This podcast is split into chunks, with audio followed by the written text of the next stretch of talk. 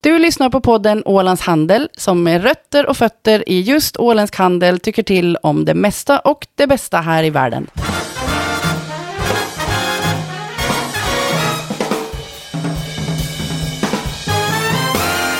Välkomna till avsnitt 128 av podden Ålands Handel. Den här veckan har vi en sponsor i podden. Vi har nämligen med oss HP City Fastighetsservice. I en företagsfastighet är det jättemycket folk som ska vara produktiva, som ska trivas och känna sig både trygga och välkomna. Det är inte jättelätt att hålla koll på allt från planteringarna vid entrén till avancerad fastighetsteknik. Men med ett skräddarsytt avtal hos HP City Fastighetsservice blir det ordning på torpet. Då får man hjälp med allt som har med fastigheten att göra, både utomhus och inne. Lampor som byts när det behövs, brandutrustning som hålls i skick, gräsmattor som krattas och teknisk service som man kan få hjälp med av experterna från eh, HP City Fastighetsservice moderbolag, HP Kyla och Värme. Och där kan de allt ifrån ventilation till avancerad fastighetsövervakning och energioptimering. Har du behov av komplett fastighetsservice för ditt företag, din affärsfastighet eller ditt bostadsaktiebolag så är det alltså till HP City Fastighetsservice som du ska höra av dig. Och det gör du via fastighetsservice.ax. Därmed hoppar vi till podden och med mig i studion idag har jag ingen mindre än Fredrik Rosenqvist klädd i brunt. Hej! He hej, som vanligt. Som vanligt. Ja. Själv är jag klädd i svart, som vanligt. Ja. Mm. Hur mår du idag? Ja, bra, jag blev påminn nu när, vi hade, när du läste upp den här annonsen att min diskmaskin gick sönder igår. Jobbigt. Jag är riktigt jobbig. Inför helgen får man stå och diska det här vackra vädret. Det blir en handdiskarhelg. Men du kan diska ute på altanen. Ja.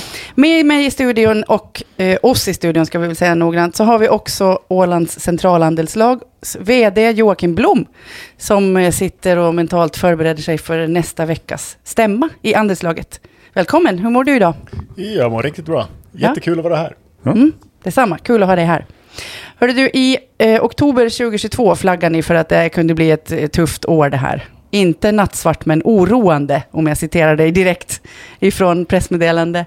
Eh, främst handlade det om ökade priser för mjölkproducenterna. Nu blev det inte riktigt så, utan istället så har vi det bästa resultatet sedan mjölkkrisen 2014, är din kommentar nu inför stämman. Eh, hur lyckades ni ändra på det här hotet som hängde över er i oktober?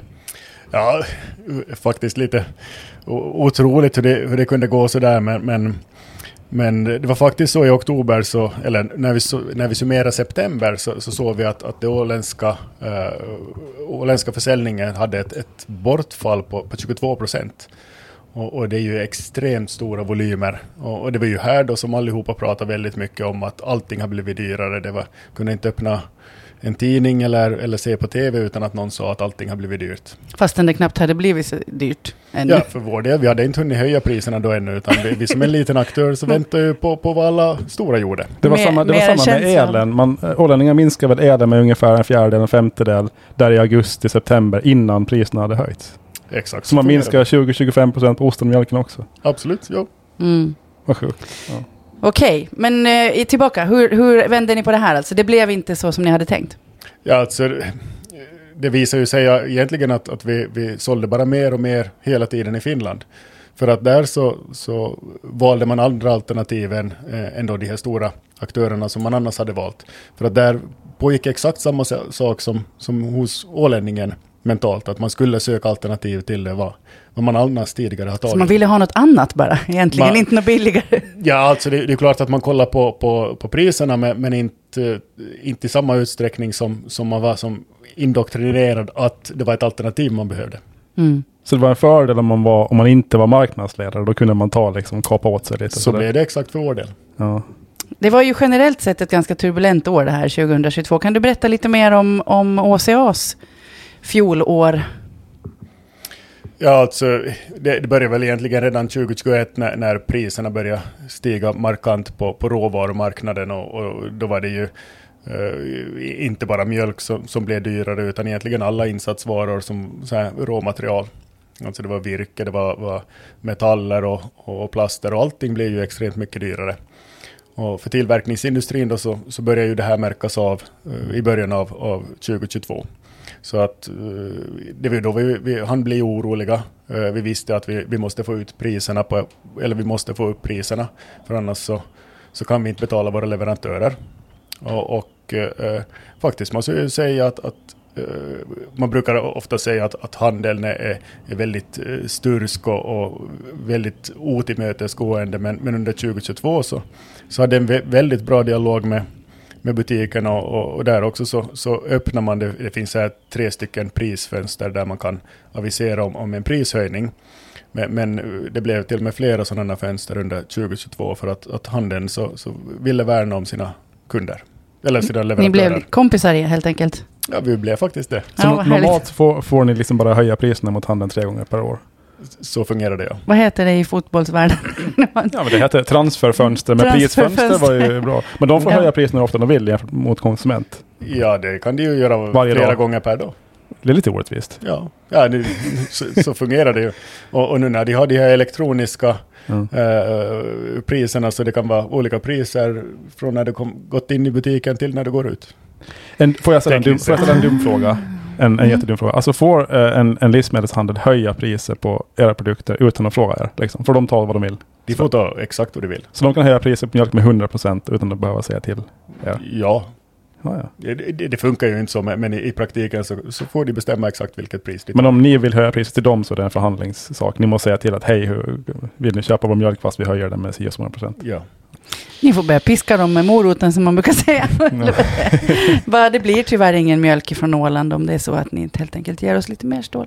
Jag måste fråga en fråga till. Jag, alltså, jag, okay. alltså, priser tycker jag är jätteskoj. Nu pratar vi om det pengar. Vet jag. Ja, men, uh, jag tänker att hur, hur priskänsliga är konsumenterna just när det gäller mjölk? För om man, om man frågar folk vad saker kostar så har de ingen aning. Men priset på en liter mjölk, det måste ju vara det som flest människor har koll på. Uh, tillsammans med priset på en liter bensin. Är, är, man, är de väldigt känsliga för vad, vad mjölk, till exempel mjölk kostar? Eller kan man ändå höja priserna sådär när man behöver göra det? Det, det, är ju en extremt svår fråga. Uh, jag, tror inte att, att folk har, har koll på mjölkpriser på samma sätt som man har uh, jag, har in, jag har inte koll. Jaha, det är kanske sådana uh, människor över 60 kanske har. Kaffe, det, det vet ja, ju alla. Kaffe, ja. kaffe det vet jag inte heller vad det kostar. Ja, mycket. Alltså jag vet inte vad någonting kostar egentligen. Nej, det vet jag faktiskt inte. Ja. Man brukar prata om priselasticitet, det vill säga om, om du höjer priset på någonting, hur mycket minskar efterfrågan? Eh, så här, så här, I Irland någon gång, eller så här, i vissa sammanhang, så har faktiskt potatis haft, haft en omvänd sån. När de höjde priset på potatis så började folk köpa mer potatis, för de har inte råd med någonting då. De måste liksom... okay. Det är bra. Bra. Ja. 2019, var det då du började? Eller? Ja. Okej, okay. då gjordes det ganska kraftiga inbesparningsåtgärder i ditt andelslag. Ja. Mm. Det var du som kom med. Det var, det, det var väl... Med, med osthyveln kan man säga, lite ja, symboliskt. Ja, använde osthyveln. Nej, men det, det, var väl också det när, när, när det söktes vd till bolaget så, så visste man ett, att det En var, del av uppdraget var... Det, var ett, ett tydligt formulerat uppdrag Just åt mig. Men har det stabiliserats nu? Känner, känner du att det har lugnat ner sig lite i huset? Ja, absolut. Det, det känns riktigt bra. Uh, jag tror allihopa så, så känner sig mycket mer trygga i, i vad de håller på med och, och, känner att de kan... Ja, det kan ju vara lite oroligt förstås i ett hus när man vet att någon går där med och har ett i uppdrag att hyvla bort där var det går. Ja, jag, jag, jag tror inte att, att man kommunicerar så tydligt vad mitt uppdrag var åt, åt personalen. Ja, det förstår väl alla no, kanske så, men, men ändå så... så eh, jag, tror också att det fanns en, en förväntan om att, att, att, att någonting måste ske. Så, så att på det sättet så tror jag att man, man tog emot mig väldigt väl för att man, man visste att, att det kan inte fortsätta på det sättet att, att företag kan inte blöda hur länge som helst. Så att det behöver åtgärder, det behöv, behövs göras åtgärder och, och, och därför så, så var man väl öppen för att, att se en förändring. OCA hade ju några, före du kom in där, några riktigt tuffa år. Eh, där det inte gick speciellt bra. Det var kris eh, lite nu och då. Uh, nu går det mycket bättre. Vad är det viktigaste ni har gjort? Liksom, vad är det viktigaste ni har ändrat på för att det ska gå bättre? Ja, när, när jag kom in så trodde jag ju att, att, att jag skulle se att oh, det är det där vi gör fel. Eller det, det, det är en sån här, någonting som man kallar silver bullet, att, att man, det finns en stor sak som, som man ändrar på och så blir allting jättebra. Men, men någon sån sak fanns inte, utan, utan egentligen så var det att, att man måste börja se över allting. Så här, vad gör vi eh, i, i varenda situation och, och hur kan vi eh, göra den saken bättre? Så det var verkligen osthyvel? Det var tunna skivor här och tunna det skivor där? Det var exakt små tunna skivor lite överallt. Det var, det. det var, inte en dansk Ni tog bort en, ganska mycket produkt, vill jag minnas. Jo, eh, ett av problemen var ju Alltså det, det är lite så kul det här att, att, att om du lägger in en ny produkt så, så ökar du ju försäljningen. Så känns det kul. Ja, det känns kul. Du ökar försäljningen och, och, och, och konstaterar att hej, vi la in en ny produkt, vi ökade försäljningen, nu måste vi ha en till produkt.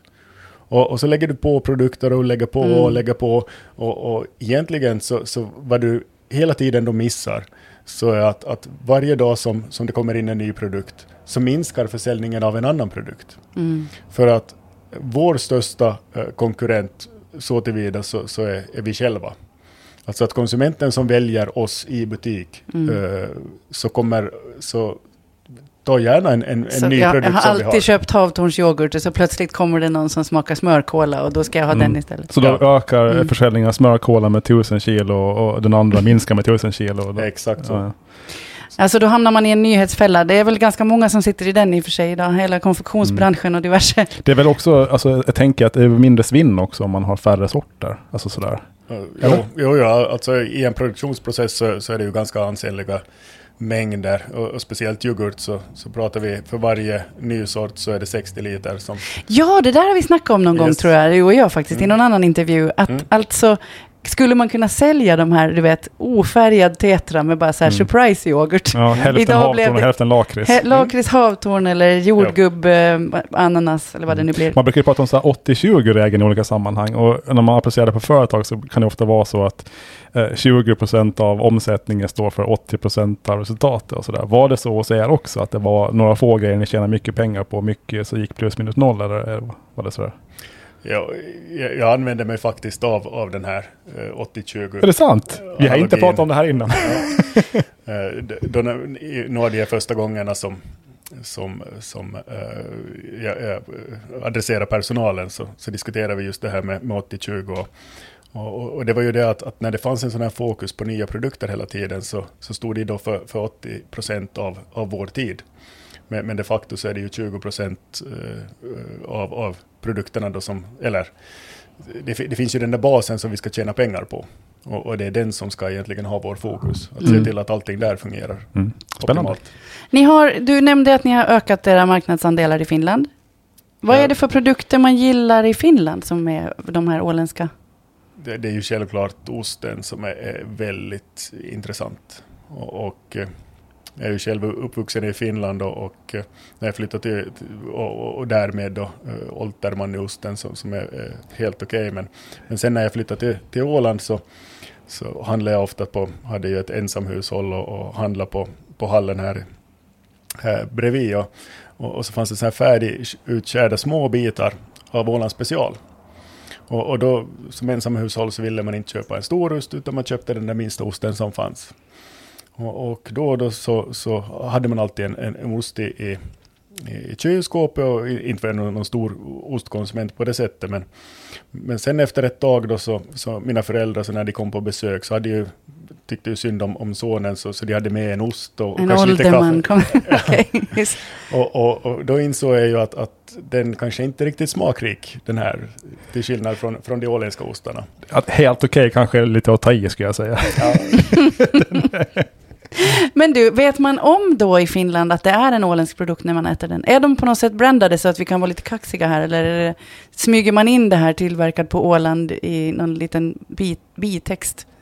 ja, alltså hela serien så, så osar ju åländskhet. Ahvenama-serien så, så kallar vi ju den och, och, Okej. och det står ju klart och tydligt Just på, på förpackningarna. Så det är inte så att man gömmer sig bakom något annat varumärke eller någon så här längre? Nej, det är inte alls. Där- Däremot så, så framhäver man det.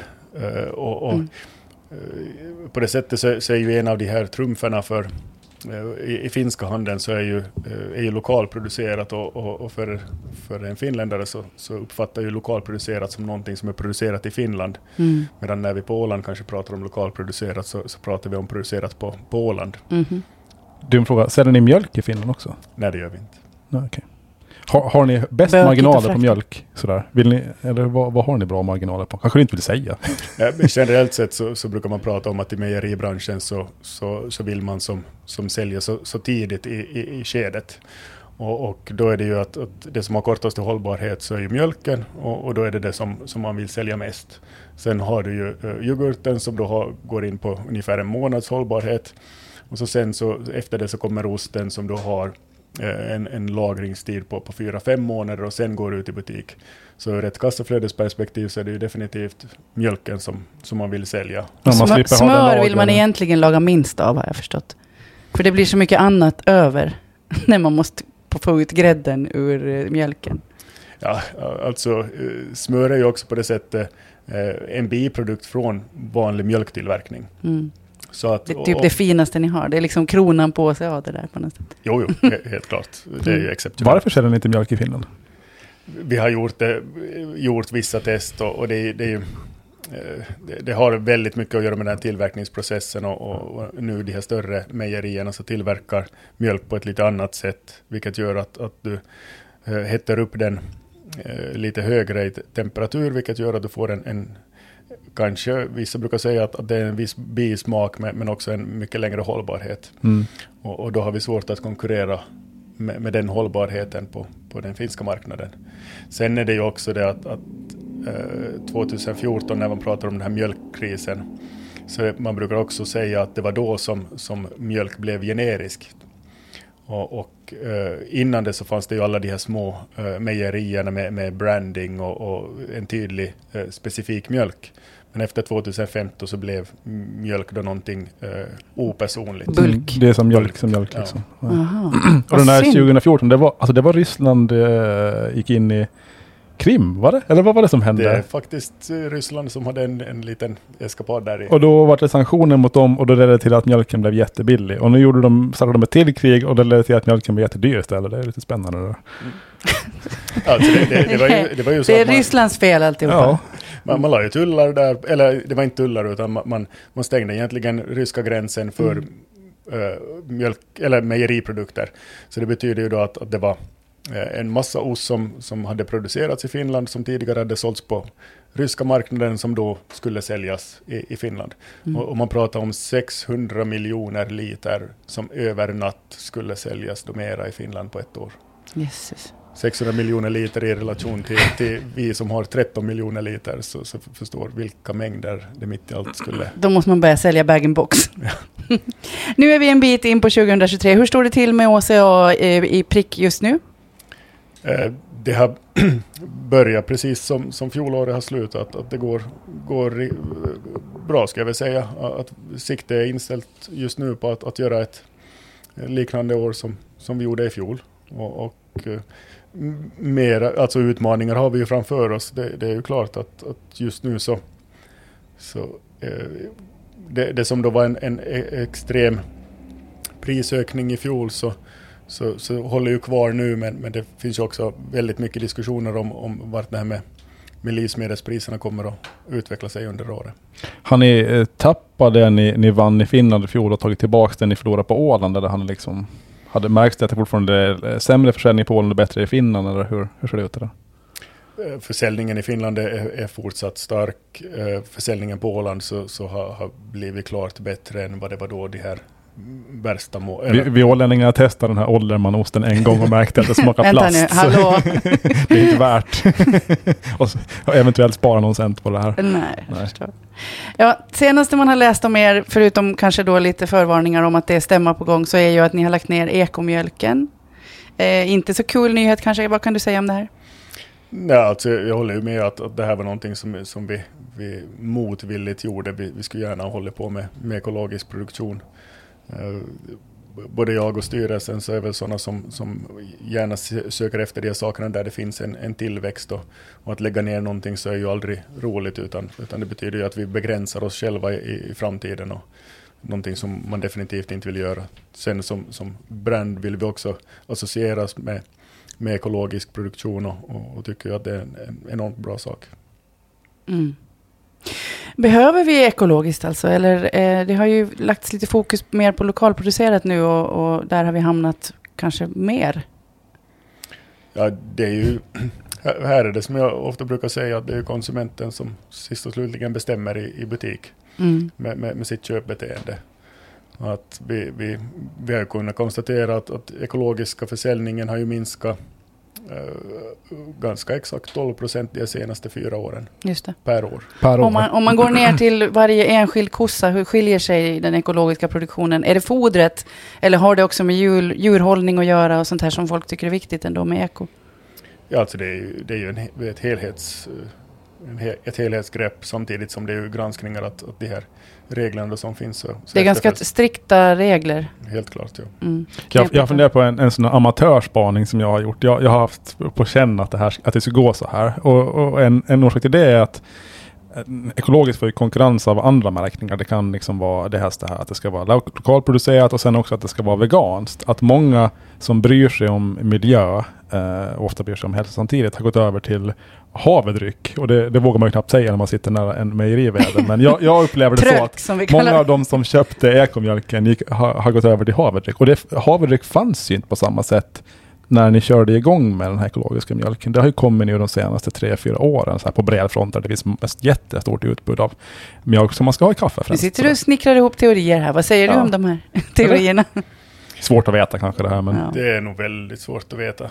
Alltså det är ju Mm. klart att, att det- den som, som köper ekologiskt så är ju en, en sån som, som säkert till en viss del eh, är mera medveten om vad, vad det är för produkter. Och, och, Det är snyggare tetra på den icke-ekologiska också. Det var lite synd. Jag har känt så här, gud jag vill ta den där snygg tetran, men så har jag valt den ekologiska i alla fall. jag har inte ens tänkt på att de ser olika ut. De är olika. Ja, ja, okej. Mm. Mm. Eh, inför stämman har du också nämnt det här just att Åland har fått, åländska produkter har fått, eller era produkter har fått en stämpel som dyra. Men lite så här generellt, hur har vi egentligen hamnat i det här konstiga läget där bara en liter mjölk kan vara eh, billigare än en liter buteljerat vatten? vad, vad är det här för en märklig plats vi är på? det, där är ju 10 000 kronors frågan. Att, Ja. det är ju jättekonstigt egentligen. Ja, är det inte det då? Ja. Det är ganska många involverade i en liter mjölk och ganska få involverade i en liter vatten ändå. Alltså definitivt. Det, det är jätteskumt. Men, Mm. men det är ju no, någon alltså utbud och efterfrågan i, i det hela. Just det, man vill hellre ha vatten som smakar kaktus och, och persika än man vill ha en liter vanlig. Men jag konsumerar Ålands. Ålands vatten, det är gott det. Ja, men du, du vet ju hur det ser ut på vattenhyllan idag. Alltså. Det är ju allt. Det är liksom basilika och havregrynssmak. Nej, nej liksom. jag Det är vet faktiskt inte. Alltså den enda gången man Bananas. dricker buteljerat vatten som ålänning det är ju när man är på Pressbyrån på Centralstationen i Stockholm. När man inte får tag på Håller på att törsta ihjäl. ja, precis. Eh, men om man tänker på att åländska produkter skulle ses som dyrt. Eh, jag tänkte att vi ska hoppa in lite på Axgan. Det måste ju ändå vara dyrare att tänka att vi skickar iväg våra pengar någon helt annanstans på jorden än att låta dem stanna här. Ja, så brukar jag också re- resonera att ur ett Ja. nationalekonomiskt perspektiv så är det ju avsevärt mycket bättre att, att de här pengarna konsumeras här, skapar arbetsplatser och, och, och verksamhetsförutsättningar för bönder. Och, Mm. vad, vad, vad kostar en liter OCA-mjölk ungefär i butik? Ungefär, vadå ungefär? Är inte ett absolut pris som alla andra priser jag vet utgår inte, vad kostar, vad kostar det? Ändå, jag, vet, jag vet inte heller vad det kostar. nej, men som vi var inne på här tidigare, att det är ju helt upp till, till butikerna. Nej, men se, se, vi, vi låtsas att den kostar en euro. Den gör ju inte det, men vi säger att det kostar. Hur många av de här eurona stannar kvar på Åland om man köper en mjölk för en euro? det är ganska exakt 90 procent av allt det där så, så går till Åland. Uh, det, det enda som vi- det importeras en viss del eh, energi för att, att framställa det här i, i form av el. Och, och sen så, så tetran så, så importeras ju också. Men, men egentligen hela vägen så är det, eh, är det bara uh, ålänningar som... Vi måste starta en tetrafabrik, Ja. Fredrik. Precis, så ni, 90 Mm. cent av euro. Om jag köper en, en liter eh, Oatly eller annan havredryck, hur många procent då? Ja, alltså då är det ju butiken så, så generellt sett brukar ju en butik prata om att man har en 30 procents marginal. Och, och då är det ju den 30 procenten som, som på ett eller annat sätt då går Mm. Åland till gång. Så tre gånger mer stannar på Åland om man köper åländskt i det här fallet. Så är det. Tänk på Mm. det ni som lyssnar. Det där Tänk på tänker jag ni. ofta på. Ja, men jag börjar- tänker, vi har ju det här begreppet axgan här på Åland eh, som brukar lyftas fram i, i fråga om lokalproducerade varor och så här. Vad betyder axgan för dig Joakim? Dagsgarn är ju, det är ju ett väl- väldigt bra eh, begrepp på det, på det sättet att, att det får ju en att, att, att tänka att man ger någonting mera till samhället. Jag, jag tycker det är ett jättekul koncept att, att veta att man försöker vara så axogan som möjligt för att med, med varje konsumtion så, så, så skapar det förutsättningar för, för andra att, att bo och verka i det här fina landskapet som vi har. Mm. Grejen är, man måste tänka, jag tycker att man borde tänka på det här i varje inköp. Jag har börjat göra det så här lite omedvetet. Jag ska, ska köpa en, en gasolgrill nu har jag tänkt, nu när kolgrillningssäsongen sätter igång och sådär. Och då kommer jag på, jag ska köpa den på en, en, en bygghandel här istället för att beställa den på var man kan beställa den. Verhokauppa. Den är ju Mm. tillverkad på Åland. Men i och med att den säljs här så då stannar åtminstone 20-30% av de här pengarna på Åland. Om jag köper del. den på en näthandel eller när jag är utomlands så stannar det noll. Sådär. Så kan man göra en liten insats i vardagen och känner man sig lite nöjd. Och det är ju oftast inte billigare att köpa någonting importerat heller. Det är som eh, så här att man väljer en annan mjölk för man tror att den är billigare för att den är annorlunda. Sen är den egentligen dyrare. Så beställer man på någonting på nätet som egentligen är dyrare än man får än om man köper det här. Liksom. Mm. Det Ja. känns billigt för en själv, men Ja. Man står väl sig själv närmast i och för sig, brukar du säga. Mm. Men är begreppet i sig också viktigt? Alltså är det, jag menar att vara axgan som du säger och du funderar lite på var du ska köpa din gasolgrill. Men, men är det viktigt att vi också så att säga vågar gå ut och kalla oss för axgan och liksom bära det här begreppet? Vad säger du? Ja, det, det är en svår, svår fråga. Utan jag, jag tror att axgan betyder väldigt mycket för, för olika personer och, och, och vad man vill, vill, vill åstadkomma med det. Eh, för, för min del så, så, så tycker jag ju att, att jag kan bra säga att jag är axgan. Och, och lite också som Fredrik var inne på här, alltså att man, man tänker ju på det här i, i, i vardagen. Om, om man går i en butik och så, så plockar man lite varor i sin korg och så mitt i allt så börjar man konstatera, nej men vänta nu, det här är lite för lite åländska varor. Borde plocka någonting mera sånt. Mm. Och det är så jäkla liten ansträngning för att göra nytta känner jag. Det är så här sån man är lite lat. Man kan göra en insats genom att göra nästan ingenting. Så där, så att, Mm. ja. Men när man pratar om OCA så nämner man ju förstås oftast mjölkprodukter. Eh, men faktum är att ni har ju två varumärken under er. Ni har Ålandsmejeriet och ni har Ålandsbagaren. Varför pratar man så lite om Ålandsbagaren egentligen? Är det ditt fel? Ja, det är alltså, jag, jag tycker att det är lite synd egentligen att, att Ålandsbagaren blir lite så här, eh, Det är ju också väldigt mycket produkter. ja, verkligen, alltså de står ju för uh, about 20 procent av, av, vår omsättning, så, så på det sättet så, så är, ju, är ju mjölk och, och osttillverkningen eh, större. Men, men däremot så är, eh, är det ju en extremt viktig del av, av hela vår verksamhet och, och på det sättet som när vi arbetar där dagligen så är den ju, är den ju minst lika, lika viktig för, för oss. Eh, i, I det interna arbetet så är det ju nästan, jag ska inte säga att det är roligare att arbeta med, med, med men det är snabbare eh, att arbeta med, med Ålandsbagaren för att, att ta fram ett nytt bröd eller någonting sånt så, så går så mycket snabbare än att, att försöka hitta på en, en ny yoghurt eller en ny mjölkprodukt. Så att det är mycket kortare tid från att, att tillverka någonting. Så där att- kan du våga vara i nyhetsfällan lite grann. där, då. där kan man vara på ett, trixa på ett helt annat sätt. Varför, varför går det snabbare? Eller, det- Men Det behövs ju bara lite experiment och en påse. ja, okej. Istället för en ny tetra. Men kan man inte bara och- slänga i en, en, en, en hink Smaktest. med någonting i yoghurtblandaren och så är det... Nej, kanske inte går till så. Basi- kaktus och basilika. Kaktusyoghurt. Det blir bra. Guava. Ja, men, men det är en intressant fråga för att vi har faktiskt arbet, eller försökt övertala vår leverantör av Tetra Pak att kunna ha en sån här Tetra som, som ska vara eh, helt brunfärgad då, eller alltså eh, utan färg på. Just för att kunna laga sådana här olika eh, specialprodukter. Men, men de vägrar sälja en, en, en naturell Tetra åt oss. Jaha. Vi måste starta en tetrafabrik Fredrik, jag hör ju det. Ja. Var lite mer tillmötesgående. Eh, vi, eh, jag tänkte att vi skulle, det är ju så att Ål, Ås, Ålands centralandelslag har ju inte bara funnits i år och i fjol och 2019, utan ganska länge, eh, över hundra år om man ska vara petig. Vad, hur ser du på den här historiska rollen som Ålands centralandelslag har? Ni har ett arv på över hundra år att förvalta på samma gång som ni ska vara idag och sälja kaktusyoghurt. Ja, alltså det är klart, det är någonting som... Det finns ingen kaktusyoghurt ska jag därmed poängtera. Men, men det kanske borde finnas. Nej. Någonstans kanske det finns. Nej, det, det, det ska inte finnas kaktusyoghurt. Okej. Förlåt, vi hoppar tillbaka. Arvet. Jo, alltså det är klart att det, det förpliktar och, och jag, jag tror ju på, en, så, på ett sätt så, så är det någonting också som, som det, det gör ju att, att OCA och Ålands centralandelslag, Ålandsmejeriet och Ålandsbagarna, alltså att det, det är ju en del av vår da- vardag, det har varit en, en del av, av, av våra föräldrars vardag, deras föräldrar och, och så tillvida, så, så att på det sättet så, så, så jag, jag, jag tror att det är en ganska stor fördel egentligen för oss idag, alltså att det är någonting som är, är så starkt förknippat med Åland. Och, och det är ju på det sättet också en extremt viktig arbetsgivare och, och många, och då är det ju inte bara de som, som arbetar på, på, eh, i bageri eller på mejeri, utan det är också bönder och det, det är frågan om eh, underleverantörer och, och Hur många är det som sysselsätts tack vare att ni finns? Vet du? Det, det vet jag inte, men- alltså det måste ju vara klart bortom 100. Mm. Det är stort för att vara Åland. Vad skulle hända om inte OCA fanns på Åland? Hur skulle Åland förändras då? Det här är en sån här tanke som jag brukar fundera på ibland. Vill man göra det? Jag, jag, det skulle, tror jag, och jag tror att det skulle vara ganska stora konsekvenser, eller? Jag brukar säga det. Nej, men det, det, jag håller helt med och jag tror ju att uh, alltså på det sättet så, så den här eh, jordbruks, bro, hela jordbrukssektorn så skulle ju eh, ja, det, det skulle ju sakta börja tyna bort ifall att det inte finns sådana här stora motorer som, som, som ser till att det, det drivs runt. Så tänk bort alla öppna landskap och alla, alla Dalmans grillkorvar och sådär på siktet. Det, det skulle är så försvinna. det troligtvis skulle ske. Ja, så vill vi inte ha det. Nej, det får man bli. Vi tar ju verkligen för givet att det ska finnas eh, OCA-produkter i butiken så här. För det har det gjort, eller i alla fall nästan alltid gjort. Över hundra år, nu gjorde jag sen min penna. Eh, kan vi vara säkra på det här nu, eller hur ser det ut med framtiden?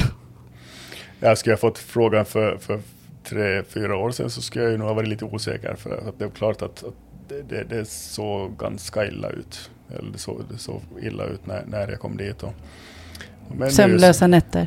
Ja, nej, men, men delvis så, så är det ju att det, det, det var ett tufft arbete och, och man måste ta i, i tur med, med alla saker. Och, och samtidigt också när det inte fanns någon så här stor sak så var det många, många små saker som måste göras. Så jag hade en sån här lång Excel med massor med åtgärder som jag hade identifierat som jag då försökte Osthyveln. osthyvla mig fram till de sakerna som var mest betydande. Och, och, och samtidigt nu som, som man har hållit på med, med de sakerna så, så upptäcker jag att, att egentligen hela personalen så, så är ju aktiva i det här arbetet och, och de hittar ju nya saker hela tiden var vi kan bli bättre, hur vi kan spara in. Och Så du har dem med dig ändå med. De hyvlar lite de också. det skulle jag ju säga och Mm. hy- hyvla blir kanske lite så här att man bara tar bort utan nu är ju målsättningen att lägga till. Mm. Framförallt så tycker jag, fastnar jag på att jag brukar hånas för att jag använder Excel. Hörde ni nu att det var Excel som räddade OCA? Kan vi säga det? Excel-rädd.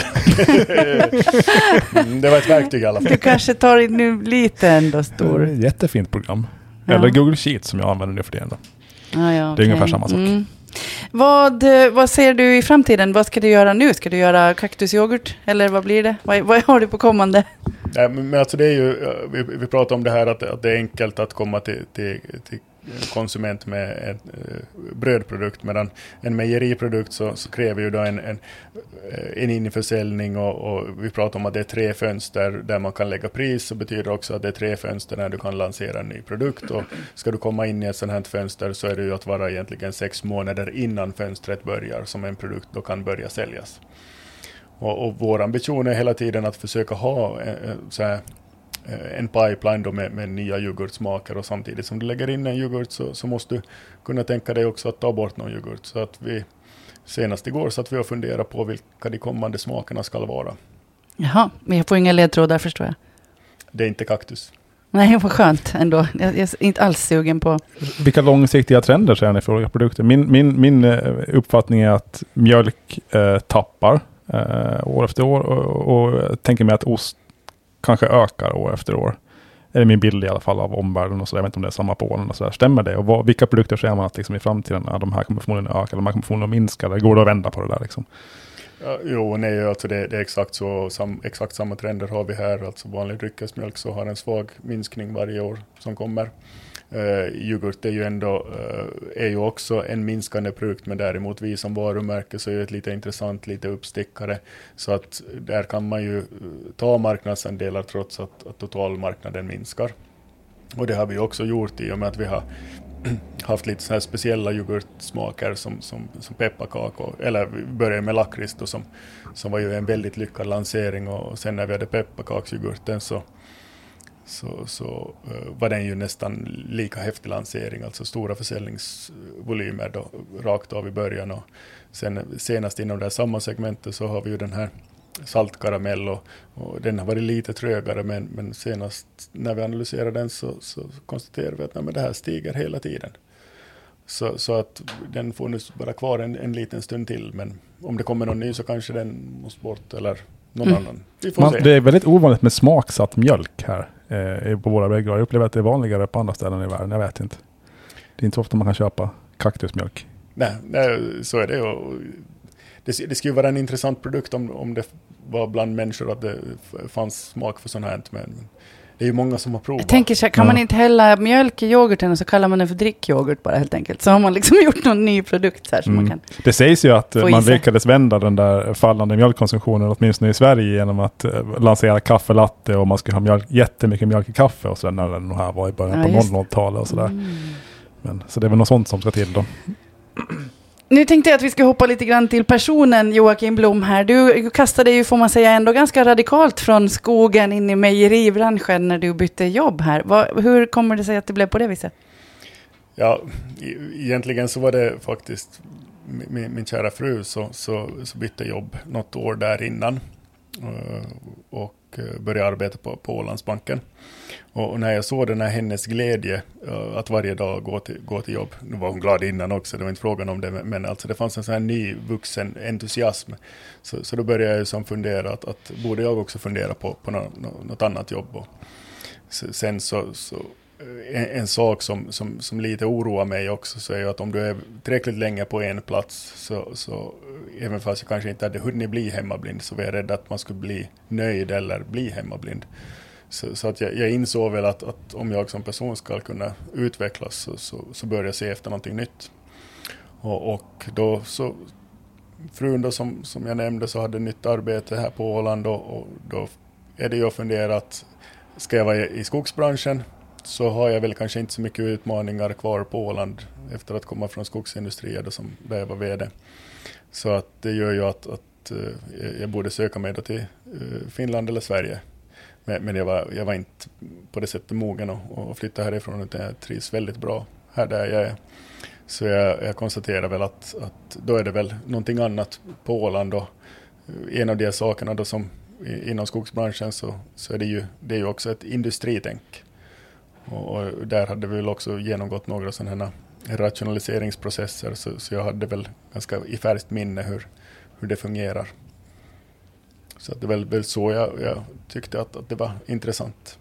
Vad är det som, eh, vad finns det för skillnader och likheter? Eller ska vi börja med likheter, för det är ju rätt intressant. Om man säger att vara vd för ett, för ett mejeri eller för eh, Ålands skogsindustrier, vad, hur liknar de här jobben varann? De- liknar varandra ganska mycket skulle jag egentligen hävda. Alltså dels så har du ju det att, att det är insatsvaran, det vill säga stocken i det ena fallet, eller trädet i, i det ena fallet och mjölken i det andra, så, så är, ju, är ju en stor del av, av det som ska bearbetas. Så, så att på samma sätt som, eh, till skillnad då från, från när du har någon sån här tillverkningsindustri där du har 7000 komponenter som ska läggas ihop, så, så har du en råvara som du på, på ett sätt förädlar. Sen finns det ju några sådana verksamheter eh, i världen som, som inte har förändrats så mycket de senaste hundra åren. Uh, vi har bland annat bankverksamheten och så, så har vi sågverksverksamheten och så, så. Så det är lite på samma sätt som du förädlar de här varorna och, och, och de här produkterna blir det, det är klart att det, det sker förändringar men, men inte på samma sätt som, som väldigt många andra branscher. Så på det sättet så är det ju lite av en sån här mogen bransch uh, där, där man, man, man fokuserar på det som man har gjort väldigt länge. Det finns ganska få startups i mjölksvängen, eller vadå? Det är lite så som det är. Det fanns något smoothie-bolag som skulle sälja så här smoothie-automater som skulle stå här och där med färska bär och så. Jag tror att det blev inte så mycket av den startupen här för mig, om jag minns rätt. Men, mm. Mhm. Okej, men, men eh, vad är det som skiljer jobben åt då? Ja, alltså. Det, det, det absolut viktigaste som, som skiljer dem åt så är ju den här att, att ha fingret på pulsen, eh, alltså vad konsumenten vill ha. Du hamnar inte i nyhetsfällan med stock, så att säga. Mm, Nej, alltså det, Kolla det är här, vi har så här ny, vadå? Det senaste nya som kommer, så här, Ja, men det är bru- olika, brunfärgat längder och impregnerat. sånt på. Ja, men det är väl det senaste som lanserades var brunt impregnerat virke, tror jag, Ja, eller? det, det är jättestor skillnad på olika längder och sådär, du vet. Ja, men man lanserar väl inte nyhet så här, nu har vi så här 70 centimeters plankor. Nej, men de där gubbarna på, som åker till Brädgården, du kanske tycker det är det största som har hänt. Ska vi sen- sluta spekulera sen- du och jag och så lyssnar vi på han som vet? Ja, det- I skogsbranschen så har du ju CLT, alltså de här stora eh, elementen. Cross-laminated Timber. Ja. timber. Ja. Ja. Och, och sen så, så har du ju en massa produkter som, som som, som de här flis eh, används till, alltså olika pappersprodukter och det kommer att, att kunna ersätta plaster i, i framtiden. Mm, förpackningar för ja. att släpa hem mat och sånt. Och, och då kommer vi in på förpackningar, så då, då kommer jag in i mjölkbranschen. Så nu blir jag ju en konsument av mina egna produkter. Just det. Mm. Men, men just det här att, hela tiden som, som höra på vad konsumenterna vill ha, att förs försöka förstå vad som kommer, trender, allt det här. Och, och jag, jag tycker på det sättet så, så eh, det sämst, eller något av det, det, det som jag ville arbeta mera med inom skogsnäringen, så, så var ju det här att, att kommunicera med konsumenten av, av produkterna, att försöka hitta nya produkter. Jag, jag, jag tyckte att man var, var lite dålig på det för att man bara, så här har man alltid gjort. Mm. Så, så jag försökte vara ut där och, och, och jag, tänk, jag, jag sa också åt mig själv då för, för fyra år sedan när jag, när jag flyttade till, till OCA att, att om jag någon, någon gång far tillbaka så är det här någonting som jag, som jag vill ta, ta med mig, alltså just den här kommunikationen tillsammans med, med eller kommunikation med kund och Mm. konsument. Mhm. För, för det kan alla, alla bli bättre på. Nu kommer jag på en fråga som jag bara måste få ställa. Varsågod. Annars så avgår jag, tänkte jag säga. Nej, men det var, ni införde för några år sedan, jag vet inte hur länge det var sedan, de här skruvkorkarna på mjölken. Eh, för att det, och det var, bet, det var massa, det var ju en himla debatt kring det där. Men sen har jag för mig att det kom någonting att nu ska de här förbjudas, de här skruvkorkarna och sådär. Har jag drömt det eller kommer de att försvinna igen? Eller hur, vad händer med de här skruvkorkarna? Fredrik, Kommer sitter du här nu och säger att du måste få ställa en fråga om grejer som du har drömt? Kan, eventuellt har drömt. jag vill veta, hur, hur går det med de här skruvkorkarna? Kommer de att vara kvar i framtiden? På Skru, skruvkorkarna så, så eh, det kom ju en, en, en ny lag i EU. Så att på det sättet har du inte helt drömt det inte här. helt drömt den, nej. Men, men- det betyder inte att skruvkorken försvinner, men däremot så kommer skruvkorken att tvingas vara fast i själva förpackningen. Så att du kommer inte kunna skruva bort den totalt. Hur ska det- man då få ut mjölken, tänker jag? Ja, alltså du kan ju skruva upp den, men, men sen ska det väl en liten så här flärp. Den ska hänga och dingla där. Japp. Men gud vad störigt. Det kommer man ju att bli jätteirriterad på. Ja, det är sådana Irans problem igen. Vi kan vara glada att jag åtminstone har råd att köpa mjölk, tänker jag. Men mm, vi får Ja. se. När, när kommer Men det här? är det, när kommer har vi flärpen? inte bara ilandsproblem egentligen? Mm, jo. Jo. Det här räknar vi att kommer någon gång under hösten. Nu? Nu. Ja, se. Men vadå? Okej, jaha. Mm. Ja, Alltså det, är- det är en eh, relativt liten investering som, som det innebär för oss. har vi- man några sådana förpackningar nu då, där den där korken hänger kvar? Jag tänker efter. Jag tänker högt här nu. Nej, eller? Det känns som att han var med om det någon gång, men Ja, senast jag var till Cityterminalen som vi pratade om här tidigare så, Ja. så fick jag från Pressbyrån en sån här eh, förpackning med, med vatten där det hängde kvar.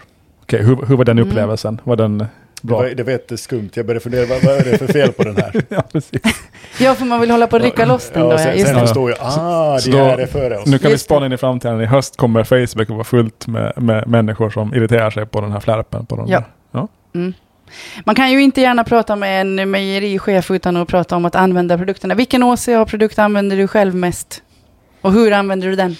Det är helt vanlig lättmjölk som jag använder mest och det är min måltidsdryck. Ja. Och, och det var det även klart innan jag Även började med. för. Ja, Just nej, det, alltså, okej. jag, Så du har Jag- inte infört något nytt i ditt liv på grund av att du... Nej, jag, jag älskar mjölk.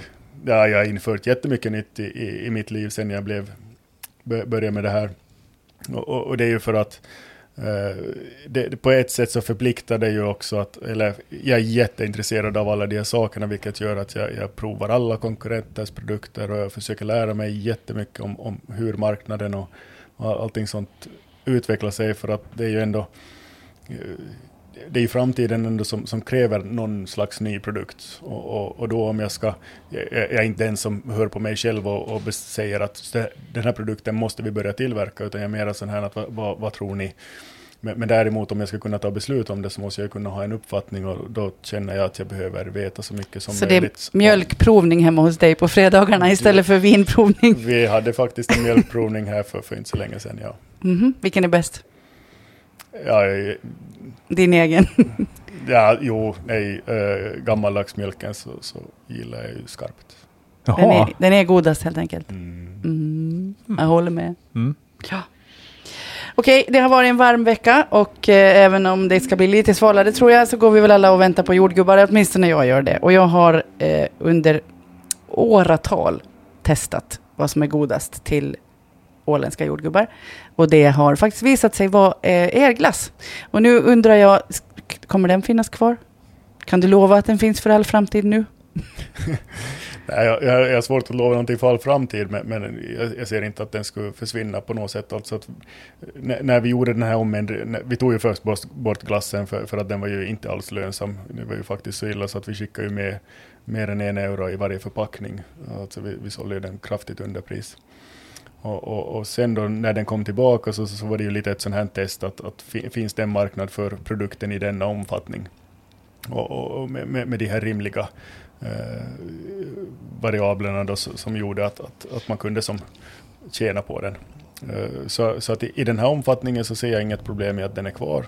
För, för att den är ju eh, e, enligt mig exceptionellt god och, och, och, där så är det ju en väldigt speciell den här glassmarknaden. Att, att glasser idag så innehåller ju knappt grädde eller mjölk eller någonting utan det är ju väldigt mycket tillsatsämnen. Så att det är ju det är en ganska unik glass på så sätt att, att den den innehåller ju faktiskt jättemycket grädde. Och, och, Jag tror att det är det som jag märker, att det är därför den alltid... För det är någonting med många glassar som jag då har testat eftersom jag håller på med det här. Jag älskar jordgubbar och jag vill ha vaniljglass till.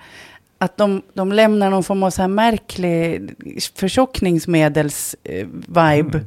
Alltså de är lite så här slemmiga istället för liksom som att vara fryst mjölk eller grädde. Jaha. Ja, ja. Jag tycker inte om, de flesta vaniljglassarna är rätt värdelösa. Okay. Alltså. Men den här är riktigt, riktigt bra. Ja, jag har det är den bästa jordgubbsglassen. Ja, det alltså, pekar för mig, men jag har lite problem med laktos.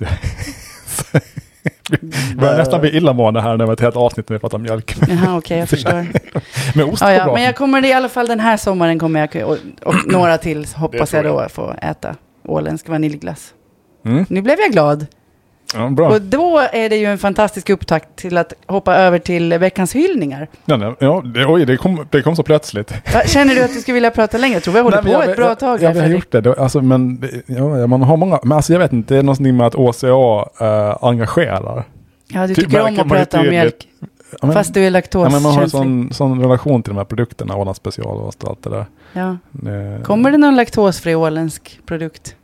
Mjölk. Alltså ostarna är väl i princip ja. laktosfria. De kan jag äta mycket som helst utan att få problem. Så att mm. de, de blir Men mjölken är?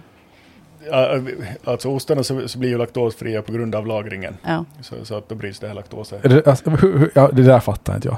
Okej, vi tar lite kemi innan vi hyllar här. Berätta. För, varför, varför, om, om jag dricker eh, en liter av grädde så då dör jag typ. Men om jag äter tre kilo ost då mår jag jättebra. Hur kommer det sig?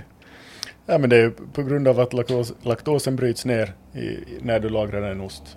Ja. Med, medan grädden så är ju färsk. Hur, hur länge måste jag lagra med grädde för att den ska bli laktosfri? Tills den har blivit ost. jag, jag, jag, vågar inte ge något no datum på det där. Ja, ja mm. okej. Okay. Ja, nej men det, det, ja, det, är, det är kul att prata. Men det prata måste ju vara en produkt som efterfrågas verkligen, laktosfri mjölk väl? Jo, jo eh, så alltså, alltså vi, vi, vi kollar ju väldigt noggrant på vad, vad marknaden är för, för jag tror att vi har en väldigt bra uppfattning vad laktosfri mjölk är på, på Åland. Och, och, vi har gjort flera gånger kalkyler på ifall att det kunde vara intressant och, och tekniken går framåt hela tiden så att det, jag ska inte utesluta någonting men, men, men just nu så, så, så får vi inte ihop. Nej, men det, och det måste ju vara mindre intressant när i och med de här havredryckerna kommer, tänker jag också. För förut fanns det ju egentligen bara att välja på, du hade liksom vanlig mjölk och laktosfri mjölk och den laktosfria mjölken smakar apa. men nu havredryck är ju ändå helt okej okay, tycker jag som inte kan ha så jättemycket mjölk i nu, nu pratar du igen om havremjölk med mejerichefen. Ja, men han, det, ha, du är jätteotrevlig. Ha, ha, det, här, det här är inget sponsrat innehåll. Han är, Man kan väl vara en, hygglig person ändå? Ja, men lite så här hyfs. hyfs och fason, herregud. Alltså, jag, jag, jag, jag tycker vanlig mjölk är godare än, än havredryck. Nu håller han på och slätar över där. Ja, men jag, jag, kan, jag kan inte dricka det utan att få ont i magen, Nej. så det är lite därför. Ja, bra, ja. förstår. Mm. Ja. Nu hoppar vi över till hyllningarna och mm. först ut är förstås vår gäst Joakim. Vem ska du hylla den här veckan? Uh, när jag hörde om det här, så, så att man, man, får en, en så här möjlighet att, att hylla, så tänkte jag, vem är det som inte blir hyllad så här jätteofta? Och, och då kom jag ju osökt att tänka på alla politiker som finns där ute. Uh, ja, de har det lite det, det, det har du faktiskt rätt i. det är inte lika mycket hyllning. Jag, jag, måste säga som, som, som företagsledare på, på Åland så, så, så finns det ett, ett, enormt stort intresse av vad, vad företaget gör. Det finns en enormt stor vilja att försöka hjälpa till. Och, och även fast inte jag har samma åsikter som, som alla politiker så, så, så, känner jag ändå att det finns ett intresse, det finns en vilja och, och, och också till den delen en, en förmåga att, att försöka åstadkomma förändring. Och, och jag kan tänka mig att, att det här eh, politikerjobbet inte alltid är, är är roligt. Så att, så att även fast det är sådana politiker som, som inte har varit i kontakt med mig då gällande eh, OCA, eh, utan bara det att man engagerar sig för politik och håller på och, och har de här intressesakerna och, och, vill lära sig mer och försöka förändra. Så, så till alla dessa vill jag skicka en hyllning. Det tycker jag var en fin hyllning verkligen. Och Ja. du Fredrik brukar ju säga att rederichef måste vara det mest otacksamma jobbet på denna jord. Men det kan ändå vara värre att vara politiker. Man, ja, det, det, jo. Det, Eller hur? ja, man får inte jättemycket beröm, så att det här kan vara Nej, första gången det har hänt, tror jag. Nej, jag tror att jag också har gjort det någon gång här. Jo, Mm. det var inte jättemånga veckor sedan. Mm. Det är bra. Ja, ja. Mm, men jag är glad att du hyllar dem och vi hänger Mm. med. Vi säger hurra för dem. Ja. Fredrik, nu ska du få hylla. Ja, eh, jag har ju snöat in totalt på musik då i mina hyllningar det här året. Jag Ja, det har du faktiskt jag, gjort. Ja, men jag, Det är för- att du skriver en bok. ja, ska så, väl nämnas. Och, och håller på mycket med musik just nu. Så, men, så det blir en musikhyllning den här veckan igen då. Och även i musiksammanhang tycker jag att man kan kosta på sig att vara lite axgan den här helgen. När man sitter hemma då och, och äter sin, sin, sin glass med, inte jordgubbar nu kanske då, men sin glass. Och dricker med sin, ost. och dricker sin en stor stop eh, fredagsmjölk så tycker jag man ska lyssna på Peter He- Hägerstrand och, Badisorkesterns eh, album, eh, vad heter det nu? Jag är en annan nu tror jag. Jag är en annan nu. Så heter den. Jag lyssnar med ordning på det albumet här nu i veckan som gick. Det är fantastiskt bra. Och din musikproffsiga bror hade sagt något som jag tyckte var roligt. Va? Att det var väldigt väl... Det var väldigt välskriven musik. han, har, Välskriven han har ju varit med och spelat med Peter Hägerstrand, Ja. eh, den, här, den här musiken. Tyvärr så, så Okej. k- kunde jag inte se dem live, men jag lyssnar på albumet i efterhand. Och det är... Alltså du, du hittar ingen egentligen annan musik som är nysläppt som är liksom bättre. Okej. Den är lika bra som all annan musik. Så om du har chansen, var lite axgan i ditt musiklyssnande, så köp den eller, Men- så, eller hitta den på Spotify. Nu bara. känner jag ju mig jättetaskig som också ska göra en musikhyllning men inte Mm, axgansk. Vi ska åka utanför Åland. Jag ska hoppa utanför men- men Åland. Det får man jag göra ibland tänkte också, för att jag har precis varit på en spelning eh, med en eh, norsk ung artist som heter, eh, kallar sig Girl in Red. Eh, jag var tillsammans med min 14-åriga dotter. Eh, det är alltså en tjej som heter Marie Ulven Ringheim. Hon började knåpa musik hemma i sin, på sin kammare och slå igenom brutalt 2018. Och sen dess har hon blivit eh, extremt hyllad, hon vinner priser, Grammys, hon värmer upp åt Taylor Swift och hon har blivit en enorm ikon för en massa queer kids över hela världen. Så att på den här spelningen som vi var så var det jag och, och ett gäng föräldrar till som stod och höll i eh, olika jackor och sen så var det alltså tusentals små eh, barn och ungar som bara älskar den här tjejen. Och hon var så bra för att hon är en skön typ på något sätt. Hon, hon står på scenen och snackar om Eh, psykisk ohälsa och hon var så här, ja idag har jag fått mens och är det någon annan i publiken som har fått det och ni vet hur man blir. Alltså, det kändes så här som att jag blev så lycklig över att min dotter har en sån idol istället för som jag när jag var 14 som hade, vad hade jag att se upp till? Samantha Fox. Kanske. Britney Spears, ja, det var ju Det, det, mycket kän, senare. det var mycket senare. Men det här känns så himla skönt och sunt Mm. tycker jag. Queer En- kids, är det någon som heter konstiga eller? Vad, liksom? Nej men queer är ju alltså en del av hbtq-kulturen. Alltså Ja. att man, man vill kanske inte identifiera. Alltså det handlar om att man kanske ifrågasätter sin könsidentitet eller sexualitet. Bla bla. Alltså Ja, hur du nu vill. Det, Okej. du, det handlar om att liksom vara lite eh, eljest när det kommer till. Lite Bendoger. Lite bendogger helt enkelt. okej. Ja. Ja. Så Nej, det det, här jag- tycker jag om, att, Mm. att det finns idoler idag som, på, som är riktiga, härliga, bra människor och sprider fina budskap och Okej. snackar om mens som om det bara Du kan var ju förlå- typ förlåta ingenting. henne för att hon var från Norge eller vad sa du? Ursäkta att jag avslutar podden med mens. Vad sa du? Du kan ju förlåta henne för att hon är från Norge eller? Hon var Varför Norge. skulle, skulle det vara något problem? Nej men har, du, deras har oljefond du är för... 2000 miljarder euro. Ja, Jaha, man just det. Nu råkar jag ju på grund av mitt andra arbete veta att de också satsar på vindkraft. Så det går säkert bättre för Ja. Norge också i framtiden. Det gör det säkert. Okej, vi är färdiga för idag. Ja. Vi får tacka vår gäst Joakim Blom. Du får lycka till på stämman nästa vecka. Hur känns det inför stämman? Det känns riktigt bra. Ja. Jag tror att allihopa kommer dit och, och är ganska positiva. Vad ska du bjuda på? Det blir... Jag, Munkar? jag, jag frågade vad, jag, vad, vad de ville ha och det var gräddmunk. som- Ja, det är alla vill ha gräddmunk alltså. Så ingen av era, era ägare har skägg med andra ord, eller mustasch? För det går inte att äta gräddmunk då.